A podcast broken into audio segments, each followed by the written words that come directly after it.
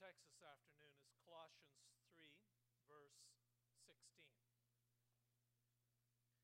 Let the word of Christ dwell in you richly as you teach and admonish one another with all wisdom, and as you sing psalms, hymns, and spiritual songs with gratitude in your hearts to God.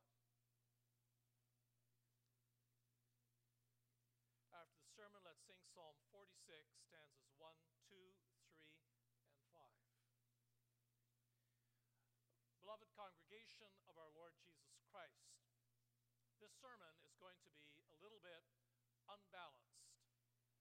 Not in the sense that I'm going to get unhinged, but the focus primarily is not on the entire verse, but particularly the verses sing psalms, hymns, and spiritual songs with gratitude in your hearts to God.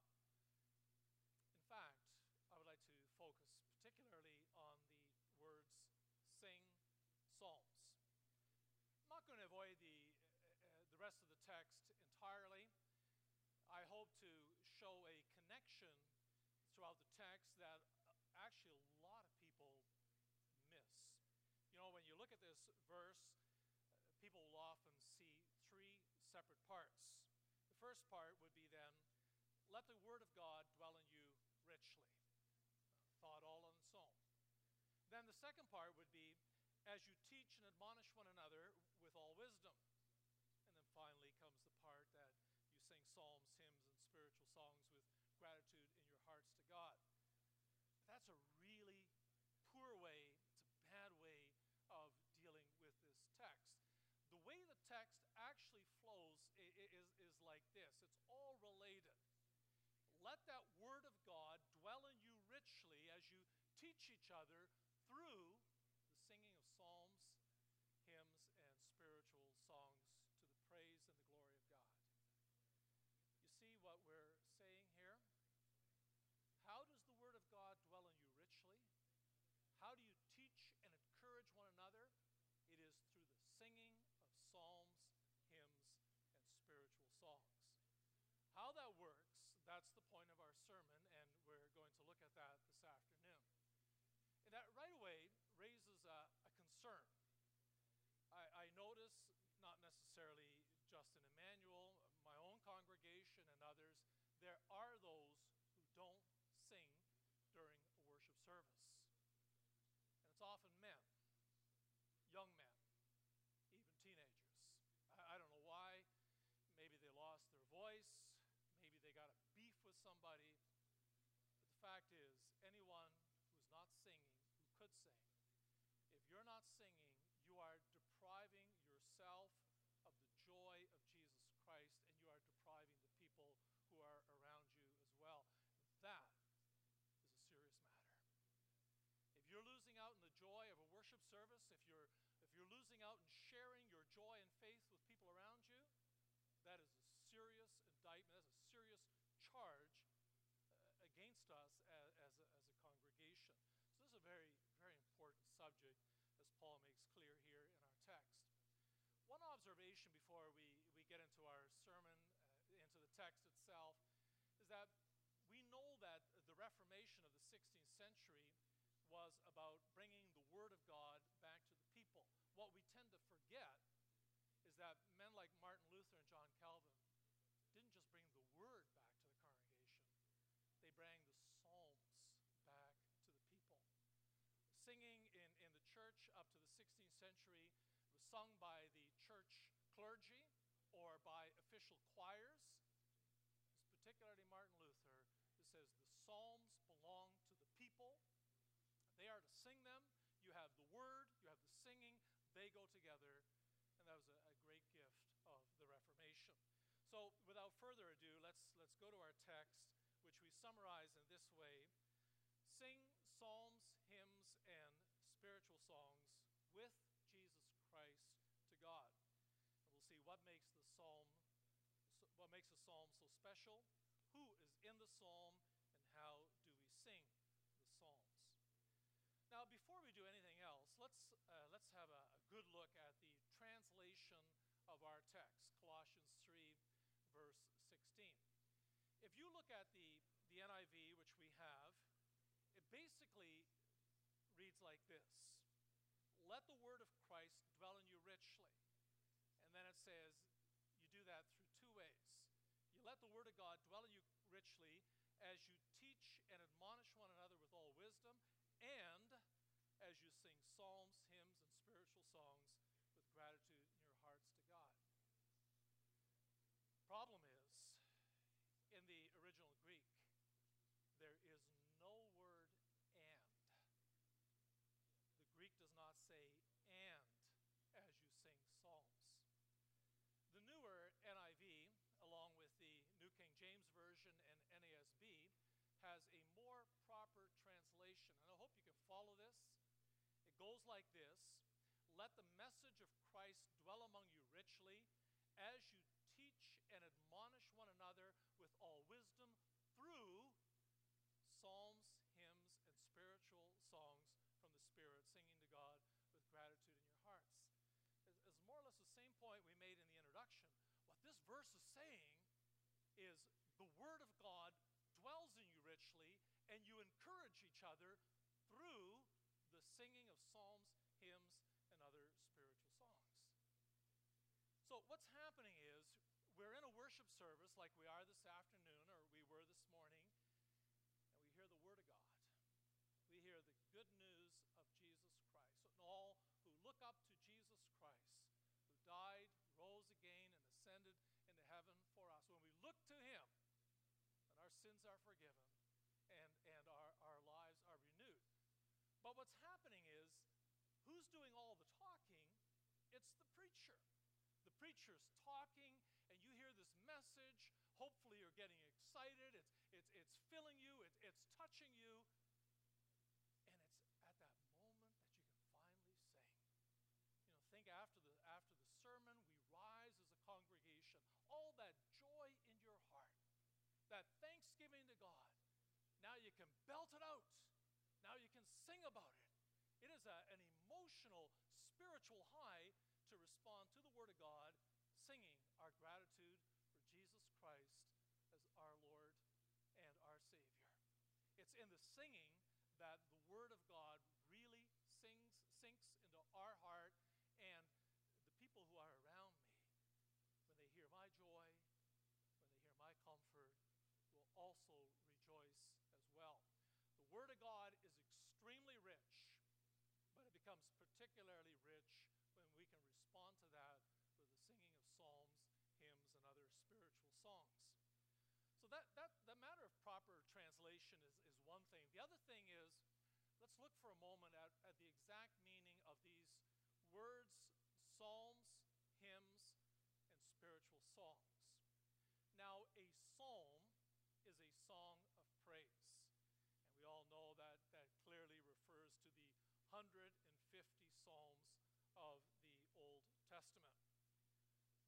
The word hymn, the second word there, you know, as Canadian Reformed people who have a book of praise, we probably think, well, the psalm, that's 150 psalms, and a hymn, that's those 85 hymns that we have in the second part of our Psalter.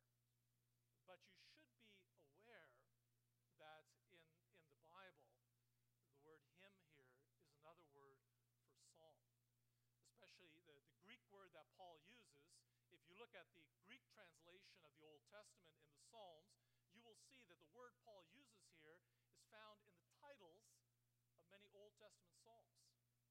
It is entirely possible that when Paul speaks of psalms and hymns, he means the same thing. He means psalms. At the same time, we should not disregard the fact that, that songs can also include other parts of Scripture, which we would call hymns, like Song of Moses, the Magnificat of Benedictus of Zechariah. And, and, so we have our 150 Psalms, but we also have other hymns that are based on passages of Scripture. The third thing is spiritual songs or songs from the Spirit. Again, brothers and sisters, the term that Paul uses there is a term that's also found in the 150 Psalms. Again, I'd like to make clear it's entirely possible that when Paul speaks of psalms, hymns, and spiritual songs, he's talking about the same thing. He's talking about the 150 Psalms. At the same time, we know that the word that Paul uses here is also used in the New Testament. For instance, in Revelation 5, we read there about a new song, a new song that is composed because of the coronation of our Lord Jesus Christ to the right hand of God.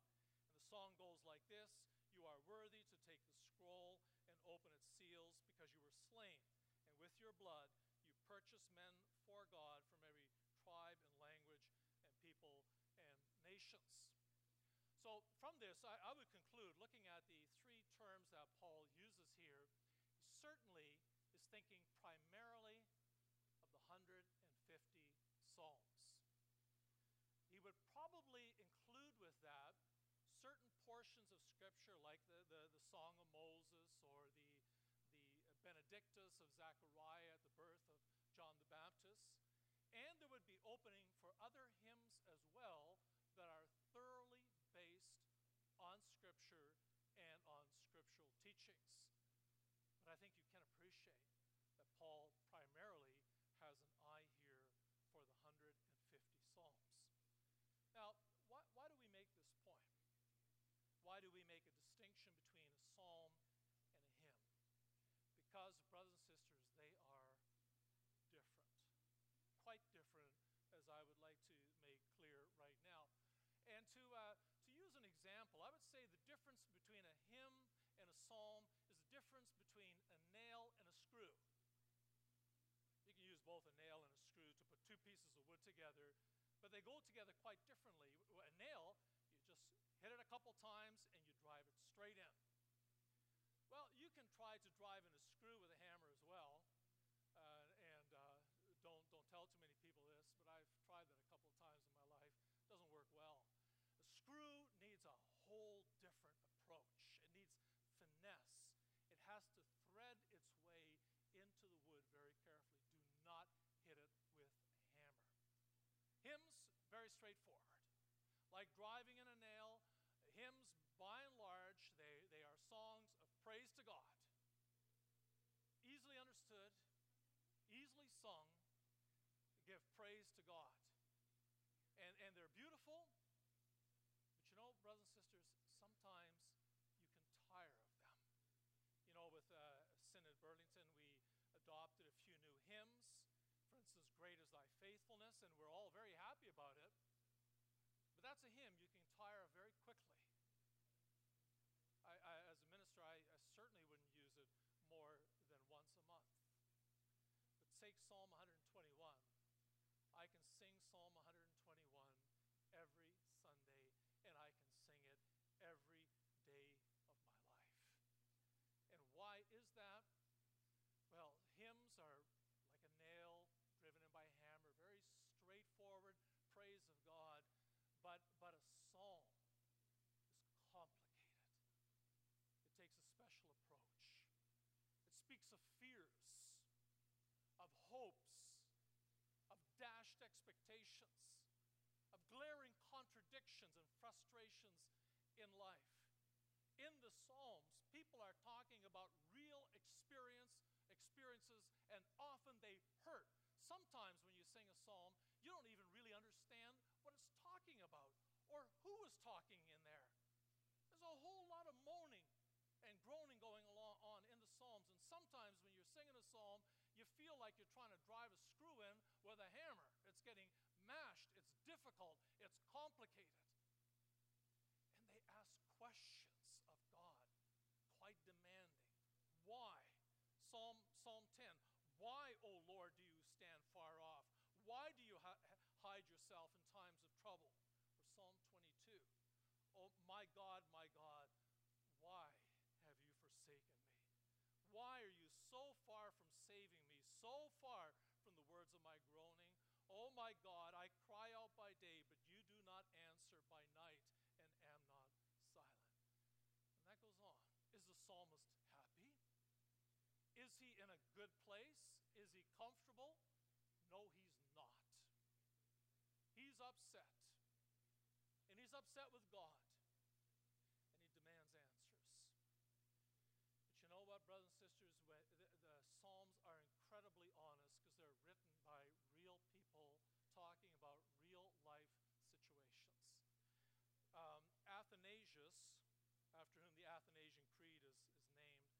In the Psalter, you learn about yourself.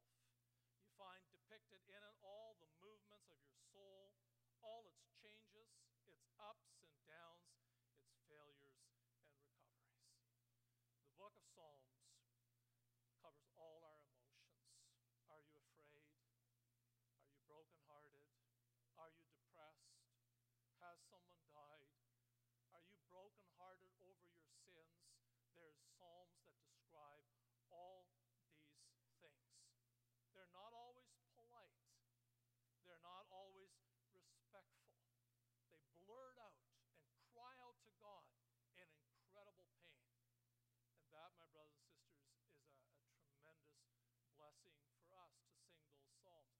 In fact, you know, in our modern day and age, we tend to hold in our feelings. Unlike the Israelites in the Old Testament, you, when you pray, very formal, oh Father in heaven, you know, uh, give me my daily bread, take care of the poor, the sick, and the needy, be with widows and widowers. And that's how our prayer goes. What about you, young man? Your girlfriend has dumped you, and you're brokenhearted or you're in a business deal and your, your business partner has ripped you off and destroyed you financially. You've been at the doctor's office and you learn you've got cancer, or one of your children has a, has a, a, a terrible disease. Don't keep it inside, don't bottle it up. Cry out to God with tears, with all your anguish, what you're feeling, and do not hesitate to ask the question, why? Help me, O oh Lord. Help me to understand, to accept the challenges that I am facing in my life. The beauty of the Psalms is that as we sing them and go through them, they help us to express our true feelings and, and the struggles, the joys, the, the privileges, the heartbreak, the dashed, the dashed broken heart. It all comes out in the Psalms. They are absolutely amazing, much more so than a hymn. Now, I love the hymns. I have uh, favorite hymns that are not even in the book of praise. I, I think they could be. Uh, two of them, here's two of them. One is, And Can It Be? And can it be that I should gain an interest in the Savior's blood? Died he for me? Who caused his pain?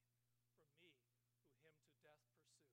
Amazing love how can it be that thou, my God, shouldst die for me? Amazing love. How can it be that thou, my God, shouldst die for me? That's beautiful. Sing that hymn. Absolutely confession of Jesus Christ, my God, who died for me. Another one, I know whom I have believed. I know whom I have believed, and am persuaded that he is able to keep that which I have committed unto him against that day. Beautiful hymns, going smooth like a hammer, putting a, a nail in a, in a piece of wood. But, brothers and sisters, those hymns do not touch or come close to the to far deeper, more intricate, soul-searching psalm such as 23. The Lord is my shepherd; I shall not be in want. Even though I walk through the valley of the shadow of death, I fear no evil, for you are with me. Your rod and your staff, they comfort me. No hymn talks like that, talking about the, the pain and the fear of when we walk through the valley of the shadow of death. I had a, a, a dear sister in the congregation many years ago who really didn't like our book of praise. She didn't care much for the 150 Psalms. She had cancer and lived with that for a few years before she died. And she couldn't come to the worship services anymore, so she listened to the sermons at home on tape at that time. And she said, you know, in the final years of her life, she says, you know what speaks to me? What speaks to me is the Psalms. I, I love the hymns, but the Psalms, that, that's meaningful for me as I lay here dying. Unto the hills I lift my eyes. Where does my help come from? My help comes from the Lord, the maker of heaven and earth. He will not let your foot slip. He does not sleep, He does not slumber. Anyway, we'll move on now to our, our second point, and uh, if you're not yet convinced of the superiority and the beauty and the intricacy and the, the, the realness of the Psalms, maybe we can see that in our second point who is in the psalm. And in the psalm, of course, is our Lord Jesus Christ. You say, well, he's in the hymn too. Jesus is in the hymns. Uh, the old rugged cross. 'Twas on the old cross Jesus suffered and died to pardon and sanctify me. Yes, he's in the hymns, but he's in the psalm in a very special way. Try to make this uh, as clear as I, as I can and take an example. Let's say Psalm 69. In Psalm 69, David is, is hurting, he's frustrated, he's going through great difficulty, and he writes, For zeal for your house consumes me, and the insults of those who insult you fall on me. Now, later on in John 2, when Jesus Christ is cleansing the temple, then we read in verse 17 that his disciples remembered that it is written, Zeal for your house will consume me. The disciples, even that early on, although there, there was so much they didn't understand about Jesus Christ, they understood that when David wrote Psalm 69, and it seemed like David was talking about his own experiences, ultimately, David was talking about Jesus Christ. Psalm 69 is not just about David, Psalm 69 is about our Lord Jesus Christ, who felt the insults of men, how they treated their God, and what they were doing there in the temple with their money changing. You know, and, the Psalms are like that. Do you ever notice how many of the Psalms speak about the king? And the king is harassed, he is persecuted, he's even, he even has a- attempted murders uh, against him. And those are often written by David, and we say, yeah, look, look at David's experience when he was almost killed by Saul or the Philistines or his own son Absalom. But ultimately, brothers and sisters, the king in the Psalms is our Lord Jesus Christ. He was harassed, he was rejected, he did not receive his legitimate glory, and finally, he was crucified. Our Lord Jesus Christ is in all the Psalms, and, and you read in the four Gospels that, that when And his disciples would eat and they would pray, then they would sing a psalm or a hymn, and, and there clearly meant one of the 150 Psalms. Jesus sang the Psalms with us about himself. That's incredibly meaningful, particularly when you say, well, how is that possible when a, a psalm speaks about sin, repentance, and forgiveness? How can a psalm that speaks about sin be about our Lord Jesus Christ? That question is, something that John the Baptist struggled with. When Jesus came to him to be baptized, he said in Matthew 3, I need to be baptized by you, do you come to me? And then we read, Jesus replied, Let it be so now. It is proper for us to do this to fulfill all righteousness. Now, it is true that Jesus had no sin, but we also know that he came into the world to take our sins upon himself. We heard that this morning in a quotation from 2 Corinthians 5, verse 21. God made him who had no sin to be sin for us, so that in him we might become the righteousness of God. Our Lord Jesus Christ was made to be sin.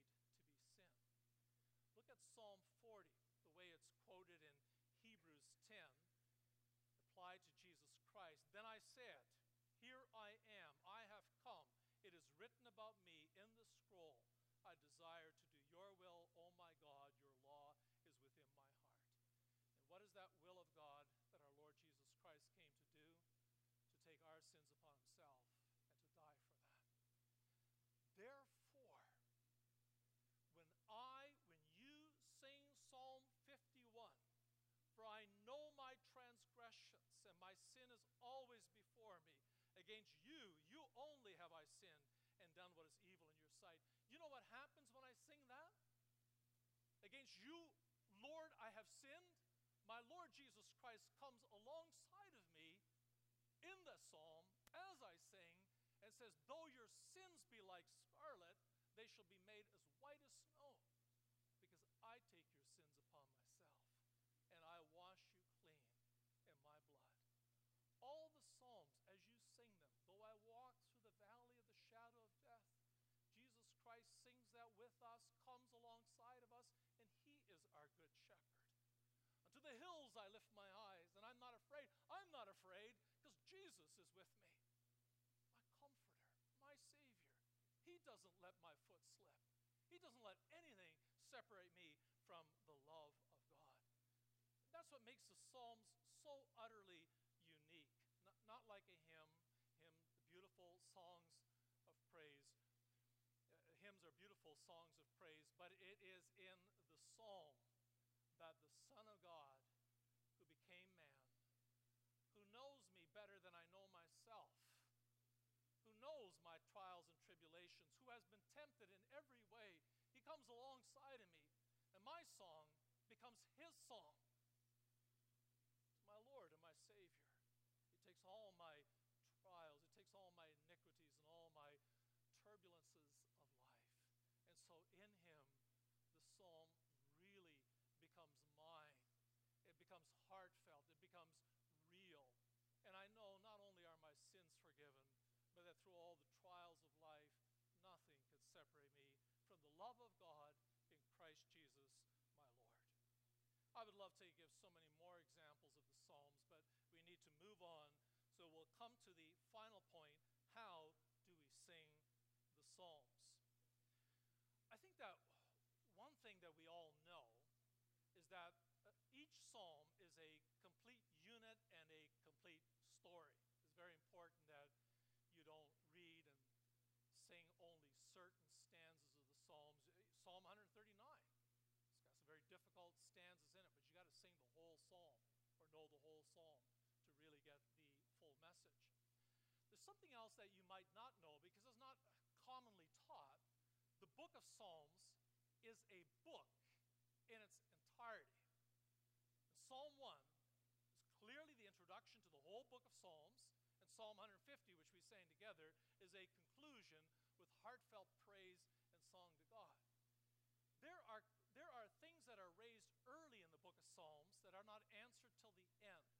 Early in the Psalms, we read about the king who is harassed, who is persecuted, who It's not until Psalm 149 that you come to the conclusion and the answer that our king, although he is harassed, although he was oppressed, ultimately he is victorious, and that is our Lord Jesus Christ.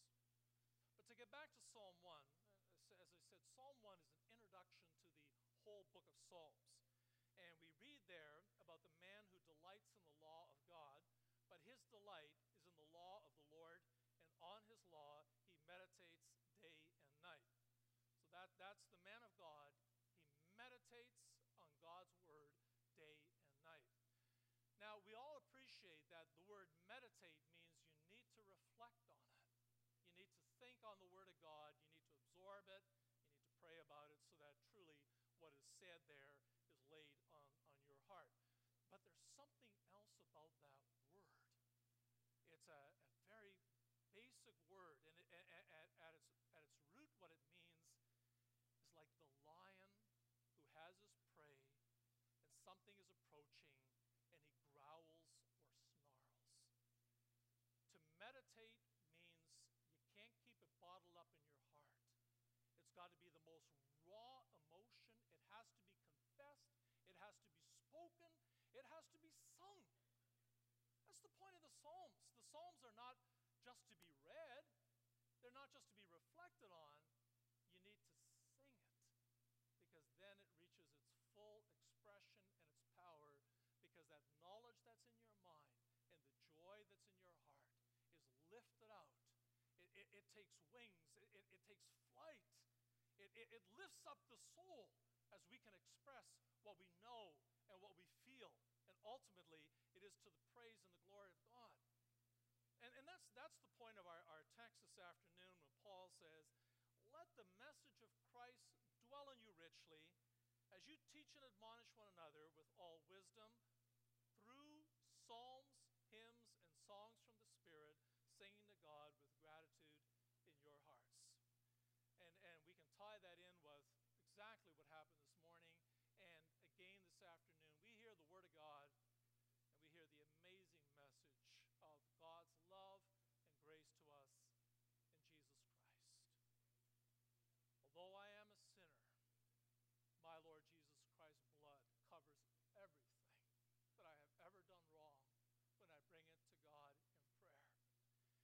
I hear that word of God and, and it's, it's, it's touching me, it's affecting me, and as a congregational member, I've been very silent, I've been very listening.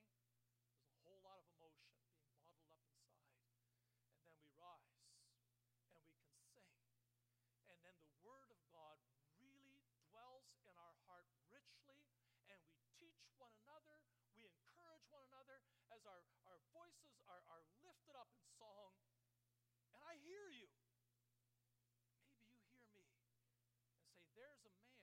woman or a boy or a girl who, who may have gone through very difficult times, but has joy and gratitude in his or her heart. And I hear that in the song. We build one another up in our singing, and we also uh, let the Word of God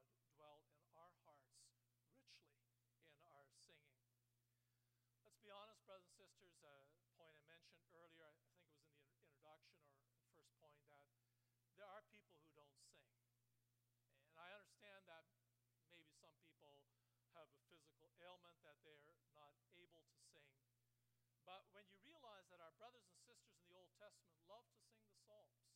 Our Lord Jesus Christ and his disciples were always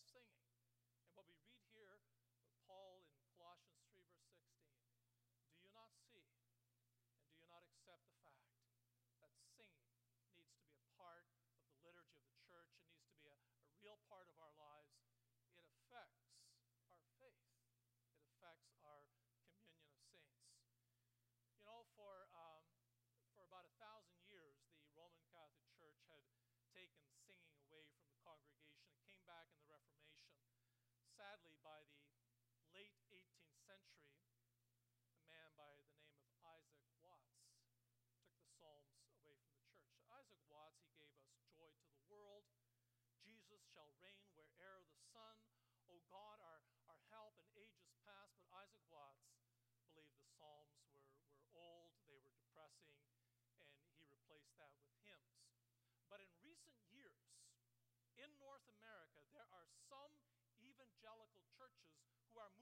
away from the hymns and rediscovering the, psalm, the Psalms. There have even been requests for our book of praise. There's a love, a joy, an appreciation, appreciation among greater Christendom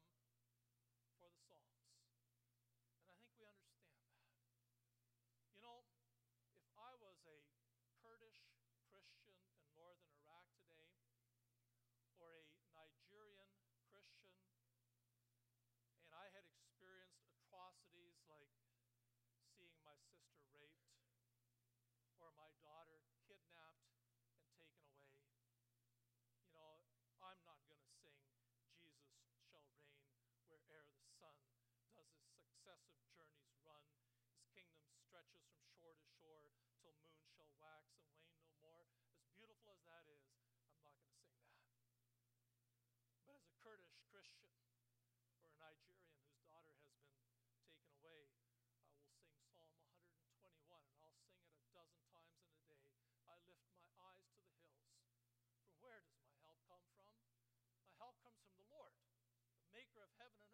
He will not let my foot slip.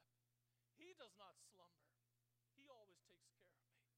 That psalm touches my soul, my deepest emotion, my deepest need, and I know